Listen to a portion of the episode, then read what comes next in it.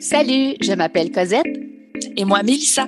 Nous sommes maman et nutritionnistes spécialisées en pédiatrie. Bienvenue sur l'alimentation des enfants dans le plaisir et la bienveillance, un podcast créé pour vous, les parents bienveillants, qui ont à cœur l'alimentation des enfants et de la famille. Notre mission est de vous accompagner dans les défis qui peuvent parsemer le chemin de la découverte alimentaire. Seul ou en compagnie d'invités, nous partagerons trucs et conseils pratiques à déguster tout en étant sur la route en train de plier une brassée ou en relaxant avec un bon café réchauffé. Avec nous, vous comprendrez le pourquoi du comment pour vous donner ou redonner confiance en vos approches parfaitement imparfaites pour permettre à vos enfants de devenir des mangeurs heureux, compétents, curieux, intuitifs et bien dans leur corps, une bouchée à la fois, dans le plaisir et la bienveillance. Bonne écoute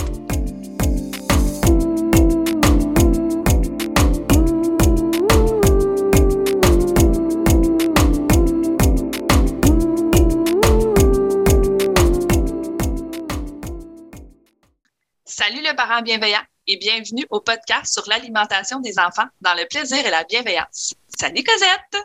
Allô Mélissa, comment vas-tu? Ça va bien et toi? Super, j'adore cet épisode-là, je suis toute énervée. On est déjà rendu à notre épisode numéro 3, ça va bien? Oui, oui, oui, oui, on vous parle. Euh, jusqu'à date, on a parlé en général du partage des responsabilités. On a été un peu plus dans les détails des responsabilités des parents. Et aujourd'hui, un de mes sujets d'ada, puis toi aussi, tu aimes beaucoup ce sujet-là, c'est vraiment les responsabilités des enfants en lien avec leur alimentation. Donc, vos enfants ont des responsabilités, ont une job à faire dans leur mm-hmm. euh, alimentation à eux. Donc, ils participent activement. On est surpris. On pense que leur job, c'est de s'asseoir, ouvre la bouche puis avale. Non, ben non. Pas du tout. il, y a, un petit peu plus de responsabilité et de pouvoir décisionnel, si je peux me permettre de le dire, parce qu'ils vont déterminer certaines choses en lien avec leur alimentation. Et c'est là où des fois ça chauffe à l'heure des repas. C'est là où il y a mm-hmm. des fois il y a des frictions ou ce que j'appelle des accidents de parcours. Oui, c'est ça. Euh, oui.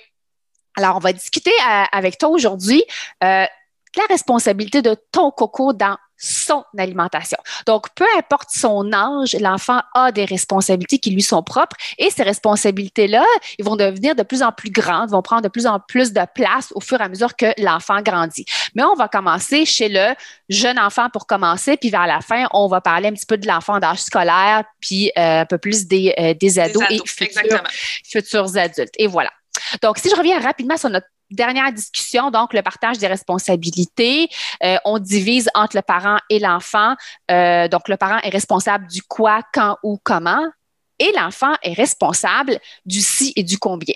Si tu n'as pas écouté l'épisode précédent, je t'invite fortement à le faire parce que celui-ci est un petit peu la suite euh, du, de l'épisode lorsqu'on parle des responsabilités des parents. Donc, voyons un petit peu plus en détail ce que ça signifie une fois à table le respect de ces responsabilités-là de l'enfant. Et là, je veux vraiment insister sur les mots. Donc, l'enfant ne décide pas, il détermine. Tu sais, parce que quand on dit il décide, souvent, ça a comme une connotation négative. Ah ben là, il va décider s'il mange ou il mange pas. Il décide combien. C'est un enfant roi, il peut pas décider. Non, l'enfant est capable de déterminer. Il y a une mm. nuance à faire. C'est pas une décision cognitive. Il est capable de déterminer en dedans de lui combien il a faim, s'il ressent la faim. Là, vous m'écoutez actuellement. Moi, j'ai aucune idée si vous êtes euh, en train de m'écouter dans votre auto, en train de je sais pas, faire le souper et plier une brassée de lavage ou déguster un bon café, tant mieux si vous dégustez un bon café. Mais on est incapable, que je vous vois ou vous vois pas, que vous êtes assis à côté de moi, que je vous êtes juste écouter ma voix, de savoir combien vous avez faim. C'est la même chose pour votre enfant. Vous, vous savez beaucoup de choses sur vos enfants. Vous êtes capable de, déterminer ce qu'il y a de mieux pour votre enfant dans différentes sphères de sa croissance et de son développement. Par contre, dans le département du si et du combien, ils sont les pros. C'est vraiment des fins connaisseurs de leur fin, mais c'est vraiment dès les premières tétées, ils sont capables, vos enfants. Alors, encore une fois, la confiance en notre mm. enfant, lâcher prise sur ces deux aspects-là, le si et le combien. Je vous dis, la journée qu'on est capable de lâcher prise, je vous dis pas qu'à un moment donné, vous allez pas pogner les nerfs après votre enfant parce qu'il n'a pas mangé. Ça va arriver, ça m'arrive encore aujourd'hui, même si je suis nutritionniste puis je suis maman bienveillante la majorité du temps, mais à un moment donné, ben, je perds patience. Qu'est-ce que tu veux? On n'est pas parfaite. Euh, c'est pas le but de ce podcast-là, c'est tout simplement de normaliser un petit peu l'alimentation et de vous mettre de l'avant ce que vous pouvez lâcher prise. Sur quoi lâcher prise? on a assez de responsabilités en tant que parents et des fois, ça fait juste, ouf, ça nous enlève de la pression en lien avec les repas quand je le sais que, écoute, c'est pas ma responsabilité à moi combien il mange. C'est pas ma responsabilité s'il a décidé de pas manger tel ou tel aliment. Moi, ma job en tant que parent, c'est selon ce que je connais de mon enfant, selon ce que j'ai observé, je lui ai déposé sur la table deux, trois aliments que, en général, il apprécie bien. Puis il y a des aliments que moi, j'apprécie bien parce que moi, j'ai le goût d'avoir aussi du plaisir à manger et je laisse l'enfant naviguer là-dedans.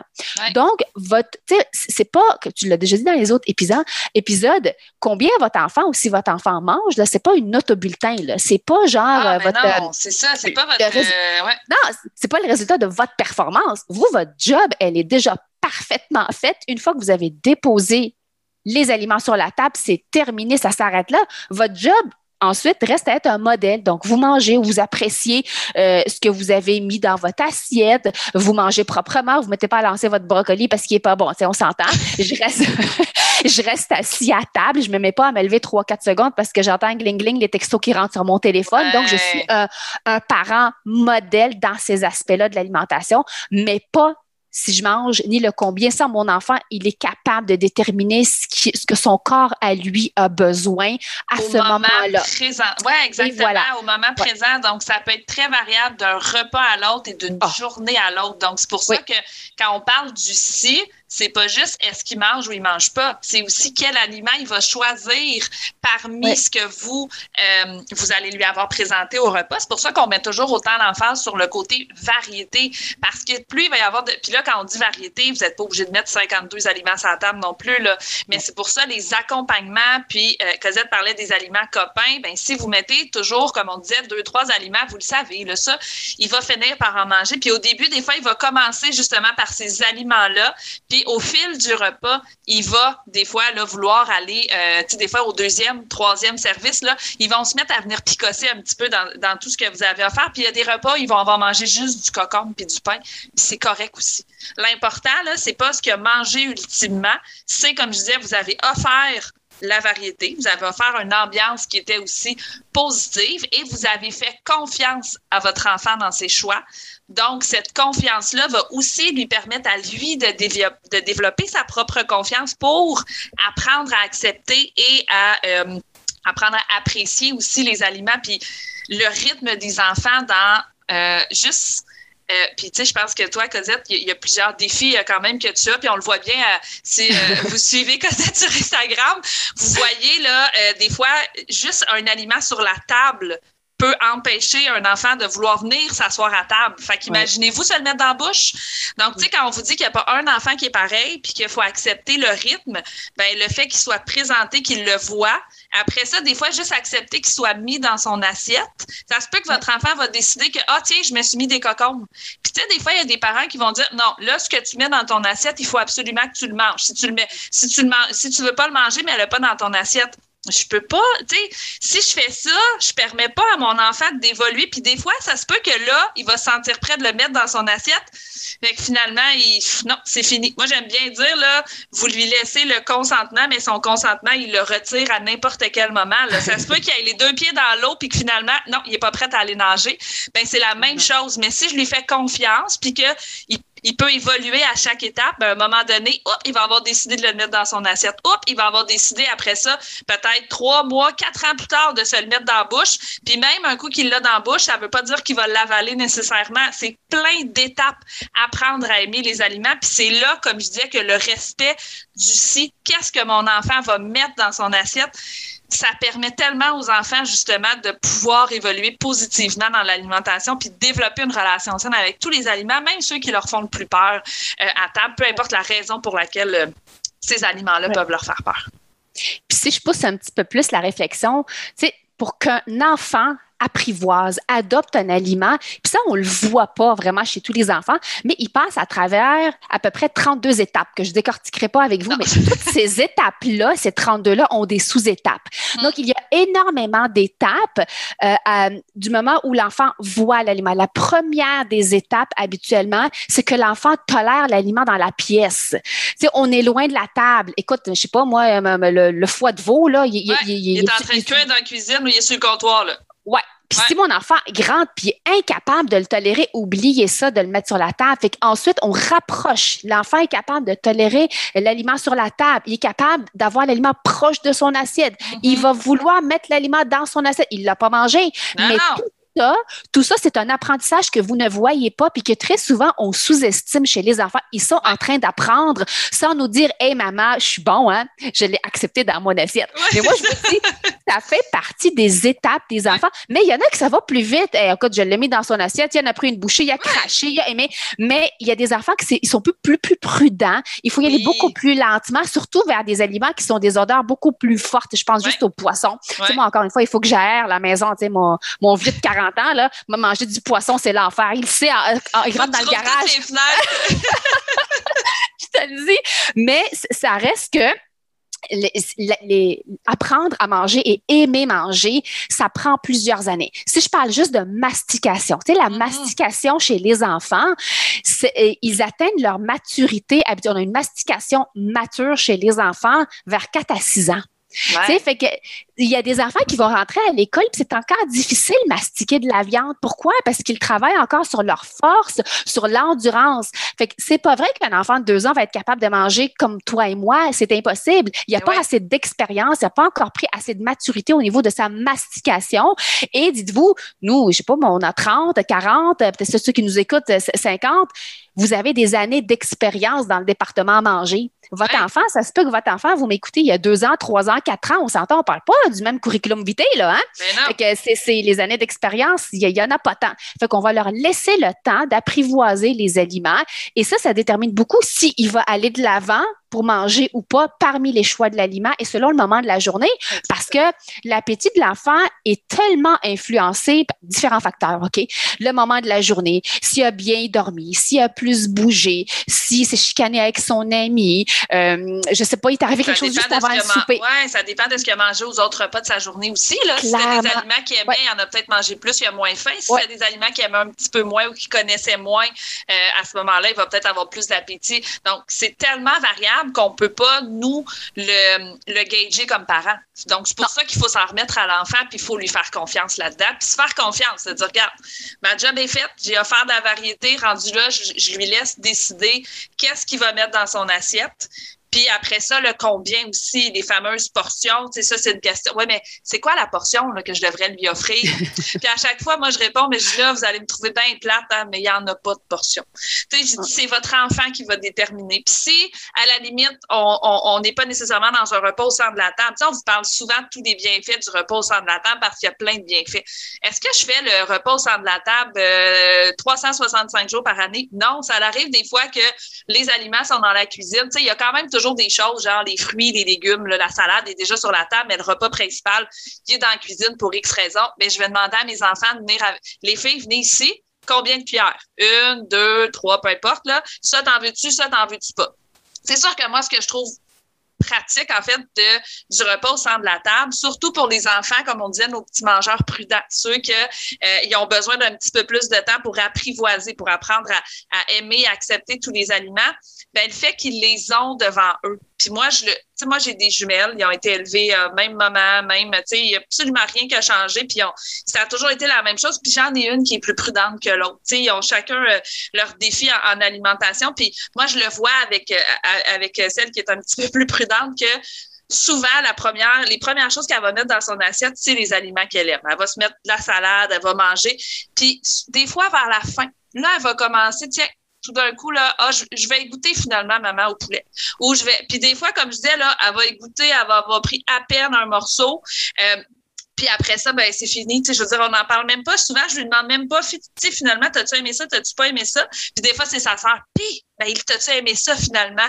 Le, le c'était-tu bon, c'était-tu pas bon? Puis là, ils vont parler, ah, ben, tu sais, moi, c'est pas le goût que j'aimais pas, mais tu sais, la texture. Puis, fait que, je me dis, ben, écoute, ils apprennent ensemble, puis tu sais, elle voit que sa soeur, elle aime ça, sa soeur, elle aime moins ça. Fait que, tu sais, quand on parlait aussi dans les épisodes précédents de, l'influence de tout le monde à table, mais tout ça se fait dans le plaisir avec zéro pression, avec ce qui va finir dans l'assiette de l'enfant. Fait que c'est pour ça. C'est sûr que quand c'est à l'extérieur de la cuisine, des fois, tu te souviens qu'il y avait des petites failles ou qu'il y avait autre chose, ben là, il se relèvera peut-être pas trois fois pour aller se refaire des assiettes. Donc, mais encore une fois, vous trouvez la formule qui vous convient à vous, sans vous mettre la pression. Ah, il faudrait que je fasse le repos centre de la table. S'il y a des soirs que ça vous parle pas, ben vous le faites pas, puis c'est pas plus grave que ça. Vous pouvez quand même passer un beau moment en famille. Oui. Puis, on va faire un épisode vraiment plus complet sur le repas au centre de la table si c'est quelque chose que vous connaissez pas. Mais tu sais, lorsqu'on on veut mettre l'enfant dans une position de réussite, c'est vraiment s'il mange ou pas, c'est lui qui détermine ou qui, qui va décider. En fait, il détermine s'il va manger ou pas.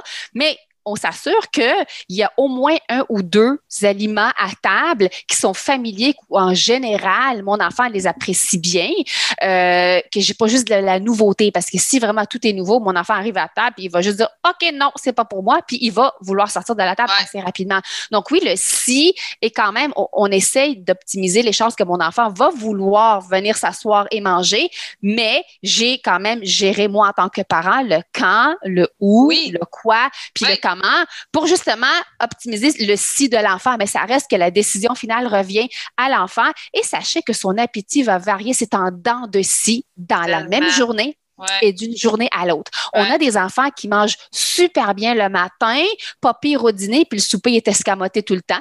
C'est tout le temps comme ça, puis ça va rester quand même assez longtemps comme ça. Puis il y a des enfants, écoute, ils déjeunent pas, ils sont pas capables, ils vont dîner, puis ils vont manger trois, quatre bols au souper. Ben c'est correct aussi. C'est vraiment, c'est pour ça que le prochain point, c'est le combien un enfant mange. Ils sont des fins connaisseurs de leur faim.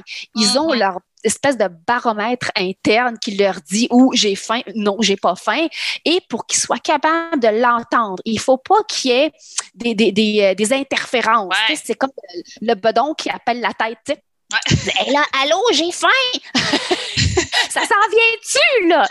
Trois, trois pelletés de patates, s'il vous plaît. Fait que, tu sais, pour qu'ils soient capables d'écouter euh, les, les, les, signaux de faim et de rassasiement, il faut pas qu'il y ait d'interférence. Puis quand on parle d'interférence, c'est tout ce qui est les bruits autour de la table, la pression que l'enfant peut ressentir. Une bouchée pour papy, une bouchée pour mamie. Oh, mais fais-moi plaisir. Eh ben là, si tu le fais pas, là, tu, on va annuler l'activité. Tu sais, tout ce qui, ah ben là, écoute, ça fait quand même une heure que maman ou papa a cuisiné. Fais-moi ah plaisir. C'est tout ça crée de la pression, puis la pression prend la place des aliments. Tu sais, les enfants ressentent, ça génère un stress chez les enfants, puis on le voit, ça aussi, on va en parler dans les prochains épisodes du stress à l'heure des repas.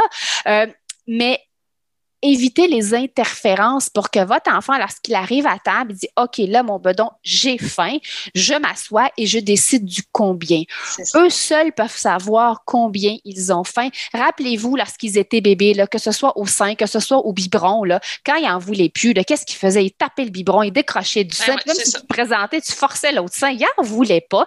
Il était plein. Tu sais, Là, à table, probablement que lorsqu'on essaie de forcer puis ils en veulent plus, ben c'est le, comportement est différent. Hein. Ben non, exactement. puis on le voit bien aussi, la science est assez claire là-dessus. Hein. Si on veut faire manger un, on, on essaie de forcer un, un enfant à manger plus, l'effet que vous allez avoir, c'est qu'ultimement, il va moins manger. Et si à l'inverse, parce qu'on a aussi nos enfants qui, eux, aiment beaucoup, ont déjà beaucoup, euh, moi, j'aime bien les appeler nos mangeurs gourmands. Puis pour moi, la gourmandise est, super positive par rapport à l'alimentation. Là, il n'y a absolument rien de négatif là-dedans. Mais ces enfants-là, des fois, on leur fait pas confiance non plus. On a l'impression qu'ils vont trop manger. Et euh, encore une fois, si on essaie de les restreindre, de les faire manger moins, ben, ce que la science dit, c'est que ces enfants-là, encore là, ultimement, vont finir par manger plus parce que vous venez de créer de l'interférence. Et en même temps, vous ne faites pas confiance à votre enfant. Comment est-ce que vous voulez que votre enfant comme, apprenne à faire confiance à son propre corps si vous, vous ne faites pas confiance à son propre corps? Donc, c'est pour cette raison-là que cette notion-là, puis que souvent, justement, j'aime bien le, le, le comparer à, l'envie de pipi. Je ne sais pas si là, tu as envie, je ne sais pas si tu as encore envie. Puis des fois, tu vas, ça fait cinq minutes que tu es allé aux toilettes, ben maman, j'ai encore envie. Ben, je ne commencerai pas à, douter de mon enfant qu'elle a envie ou qu'elle n'a pas envie. Ben OK, tu me dis que tu as encore envie, ça ça, ça, m'arrange pas, ben on va retourner aux toilettes. Je suis jamais en train de remettre en question une envie ou euh, une fatigue, mais on est toujours en train de remettre en question parce que malheureusement, là, il y a une culture des diètes qui est là que le sentiment de faim, là, non, c'est pas. il faut toujours trouver des nouvelles façons de, de, se couper la faim. Ben, votre enfant, c'est un fin connaisseur de sa faim, puis vous allez apprendre de vos enfants, mais il faut que vous appreniez à lui faire confiance à lui, justement. Puis c'est là que, euh, au niveau des portions, ça va être extrêmement variable et c'est pour cette raison-là qu'on travaille jamais avec une quantité. Et souvent on va dire ben vous pouvez peut-être en mettre un petit peu moins au début puis le laisser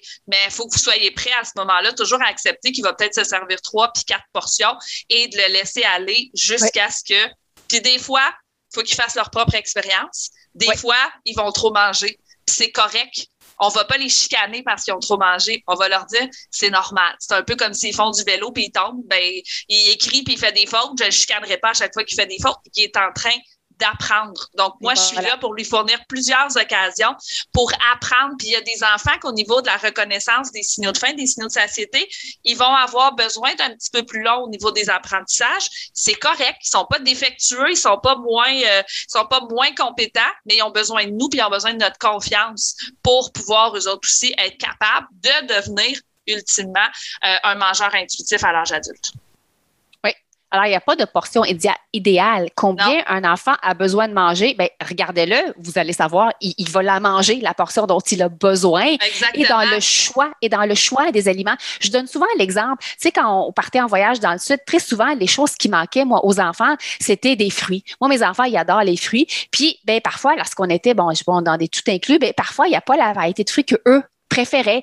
Mais quand on vient ici au bout d'une semaine, écoute, ils peuvent manger énormément de fruits dans les premiers jours. Pourquoi? Leur corps leur parle. Ils en ont manqué, ils en ont besoin. Et c'est là où ça m'a fait très. Écoute, il était jeune, il avait 3-4 ans, là. Puis je me dis, oh mon Dieu, ben c'est vrai. Puis nous autres aussi, on s'ennuie de quoi? On ben s'ennuie de nos repas maison.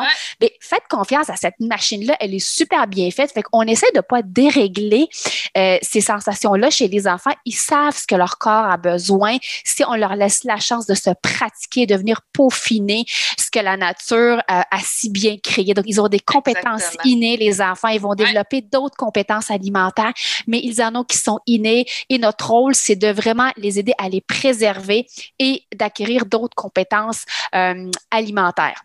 Donc, le combien, ça ne sera jamais votre rôle. Ça ne l'a jamais été, en fait. c'est pas à vous de le déterminer. Donc, ni le si, ni le combien.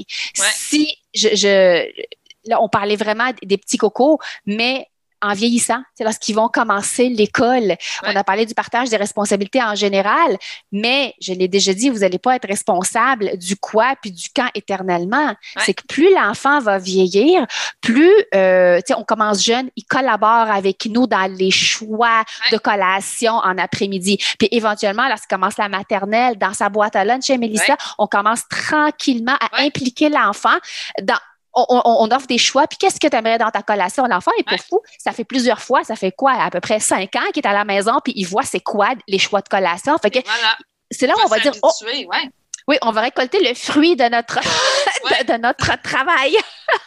on va commencer à voir un peu ce que notre enfant a retenu. Et ça se peut que parfois, il va dire Hé, mon ami a mangé telle, telle chose. Il, essaie de la décrire, cette affaire-là. un sac, c'est rose. il faut l'ouvrir. Oh, t'es là, oh mon Dieu, mais c'est quoi cette affaire-là? Alors, oui, on développe leur curiosité aussi lorsqu'ils voient les aliments euh, des amis manger autre chose. le quoi, je pense, c'est quelque chose sur lequel on va commencer à les impliquer de plus en plus et eux même vont ouvrir peut-être, ils vont nous faire découvrir des aliments qu'on connaissait pas. Puis parfois, ben, c'est des aliments qui sont des emballages, puis c'est correct, ils veulent découvrir quelque ben chose de, de, nouveau. Ouais. Oui, puis c'est important, ça, tu le dis. Hein? Quand ils vont rentrer à l'école, là, je veux dire, moi, c'est là que je l'ai vécu avec, euh, avec mes filles quand ils sont rentrés à l'école, euh, cette influence-là des pères, puis en même temps, les aliments que moi, je rendais disponibles à la maison, ça c'était satisfaisant pour eux, puis c'était correct.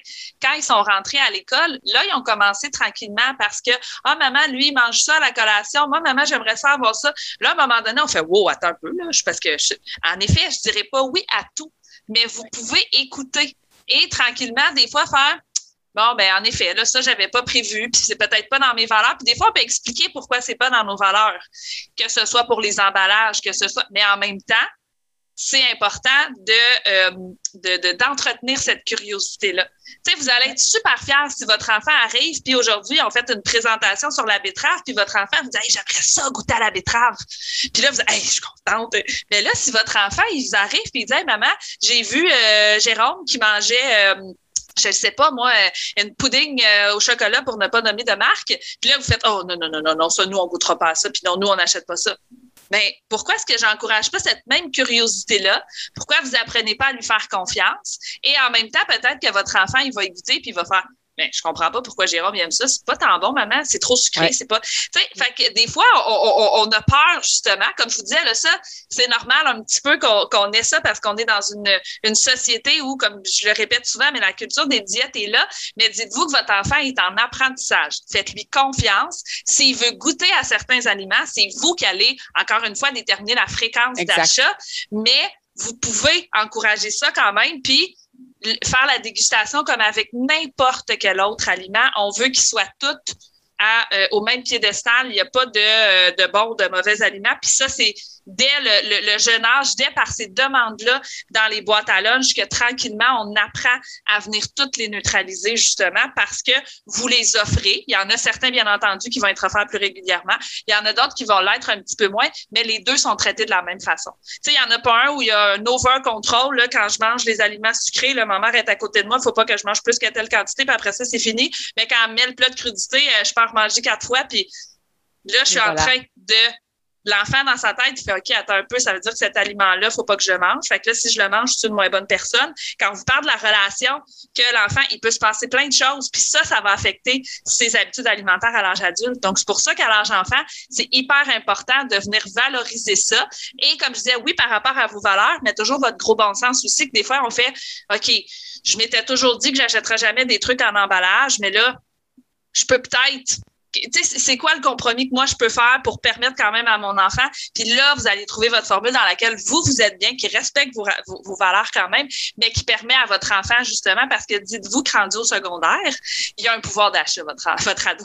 Il va, euh, il va aller à l'extérieur, il peut sortir de l'école. Puis si ces aliments, si ces aliments-là ont créé un attrait pendant ses premières années de vie, puis qu'il n'a pas pu nécessairement être exposé alors qu'il avait un intérêt vers ça, ben là, tranquillement, il peut commencer. Puis là, ben, si vous, vous n'avez pas cette confiance-là en lui, ben, ils peuvent commencer à les manger en cachette. Et là, ça peut créer beaucoup de problématiques. Fait que, ça évolue ces responsabilités-là, mais ça va arriver beaucoup plus vite que vous pensez qu'ils deviennent responsables quand même du quoi, euh, des fois dans certains choix, surtout au niveau des, collations et tout ça. Puis moi, je veux m'assurer que ils soient en confiance puis qu'ils aient envie de manger de tout, qu'on puisse leur faire confiance aussi qu'ils ont envie de manger de tout. Ouais on a parlé aussi du partage de responsabilité, c'est un tremplin vers l'alimentation intuitive. on vient de peaufiner ces, ces, petites choses-là avec l'enfant pour qu'à l'âge adulte, soit capable de savoir, OK, là, j'ai faim, là, c'est le moment où j'ai faim, voilà combien j'ai faim.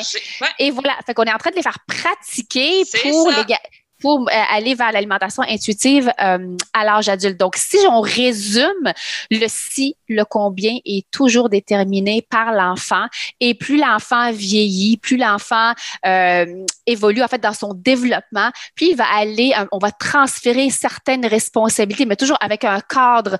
on, les encadre. à la maison, exactement. C'est vous qui êtes responsable des achats. Là. Moi, je le dis toujours, même les plus vieux, c'est quand même vous. Le moment donné, c'est pas non plus votre ado fait son épicerie, vous vous, vous devenez pas des colocs puis chacun mange. Non, vous continuez de partager puis vous êtes en confiance que vous lui avez transmis justement euh, la structure que vous voulez qu'il puisse mettre en place à l'âge. Et voilà. Puis ce que votre enfant retient, c'est vraiment, oui, elle partage des responsabilités. Oui, je sais comment je me comporte à table. Je sais comment c'était le fun de jaser à table. Euh, je connais un petit peu euh, certaines notions en cuisine. Donc, c'est vraiment tout ça qu'on est en train de euh, transmettre à nos enfants. C'est nos valeurs, nous, en tant que famille. comment je parle à l'heure des repas, comment je parle des aliments, comment je mange les aliments et comment je crache les aliments. Parce que, oui, je, je montre à mon enfant que j'aime. On est des bons, bons des, des modèles parfaitement imparfait. Parfaitement imparfait, oui. Parfaitement parfait. Donc, oui, je montre à mon enfant que j'aime manger tel aliment, puis ça va peut-être oh, piquer sa curiosité, mais je lui montre également comment je démontre euh, que je n'apprécie pas un aliment. Donc, oui, je peux goûter, mais je peux cracher poliment. Donc, j'ai toujours une porte de sortie avec les aliments parce que si il se mouille votre enfant et il dit OK, Là, là, j'ai le goût d'essayer, je sais pas moi, la betterave. Puis là, il le met dans sa bouche, puis finalement, il s'attendait tellement pas ni à la texture, ni au goût, ni à la température de l'aliment. Laissez-lui la porte de sortie de cracher poliment. C'est pas blaire puis cracher. Mais on peut le faire dans un verre. Moi, j'appelle ça le bol de non merci. Donc, il crache poliment ou dans une petite serviette. Puis c'est correct, on boit une gorgée de oh, je pense que c'était trop fort hein, pour tes papilles. Oui, ben, OK, peut-être une prochaine fois. Et oh, on passe à un autre dossier. on passe, et voilà, on passe à un autre appel.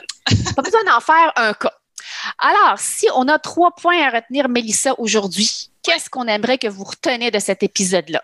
Écoute, le premier point, en fait, puis je pense qu'on vous l'a bien répété dans nos premiers, dans cet épisode aussi, là, euh, vos enfants sont en apprentissage. Et ils sont en apprentissage tout au long de l'enfance et de l'adolescence. Vous savez que ma clientèle chouchou étant les, un petit peu plus vieux, là, euh, c'est important parce que des fois, on a l'impression qu'un enfant plus vieux devrait aimer de tout et euh, non, il est encore en train d'apprendre. Je dois respecter son rythme. Et encore une fois, ça, ça, se fait par le développement de ses compétences alimentaires puis de développement de sa confiance en soi euh, dans l'alimentation. Deuxième point, votre job à vous, c'est de nourrir votre enfant, justement, de nourrir sa confiance, à se nourrir adéquatement, mais aussi euh, de, de, de, de, nourrir cette curiosité-là par rapport euh, à l'alimentation. Et la job de votre enfant, c'est de déterminer s'il mange et qu'est-ce qu'il mange et combien il va manger. Fait que vous, votre job, c'est de l'exposer, d'avoir du plaisir à manger, mais le, le, le, moment ultime où l'enfant va finir par se le mettre dans la bouche puis l'avoir dans le bedon, c'est sa responsabilité à lui et vous devez lui faire confiance. Et dernier point qui est hyper important aussi parce que bien entendu, ça affecte le si et le combien.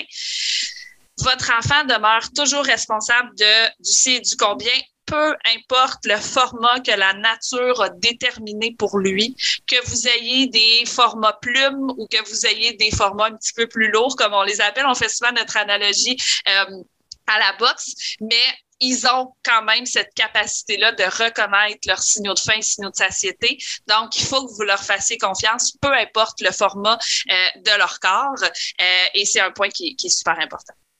Moi, j'aime bien terminer avec l'analogie des plantes. Tu sais, ça, parce qu'on a, la format des plantes, on a des longues. Ben oui, il y en a des longues, il y en a des. Euh, plus garnies, qui sont beaucoup plus de feuillage. Tu sais, je veux dire, je ne commencerai pas à couper les feuilles de la plante parce que je trouve qu'elle ne ressemble pas à l'autre plante. Puis je commencerai attends pas deux jours avant d'y redonner de l'eau, elle, pousse trop ben, vite. c'est ça. Ou elle, je vais changer, je, vais mettre un peu plus d'engrais. Puis elle, non, tu sais, je veux dire, chaque plante est unique, puis chaque enfant est unique. C'est ce qui fait qu'ils sont beaux, puis qu'ils sont parfaits à nos yeux Exactement, c'est ça. Alors euh, voilà, j'espère que vous avez aimé cet épisode et si c'est le cas, abonnez-vous à notre balado. Si le cœur vous en dit, vous pouvez nous laisser une note ou un commentaire écrit car c'est comme ça qu'on peut faire connaître ce podcast à d'autres parents, futurs parents qui gravitent autour de la parentalité en général. Vous pouvez aussi nous écrire en tout temps si vous avez des questions ou des inquiétudes en lien avec l'alimentation de vos enfants.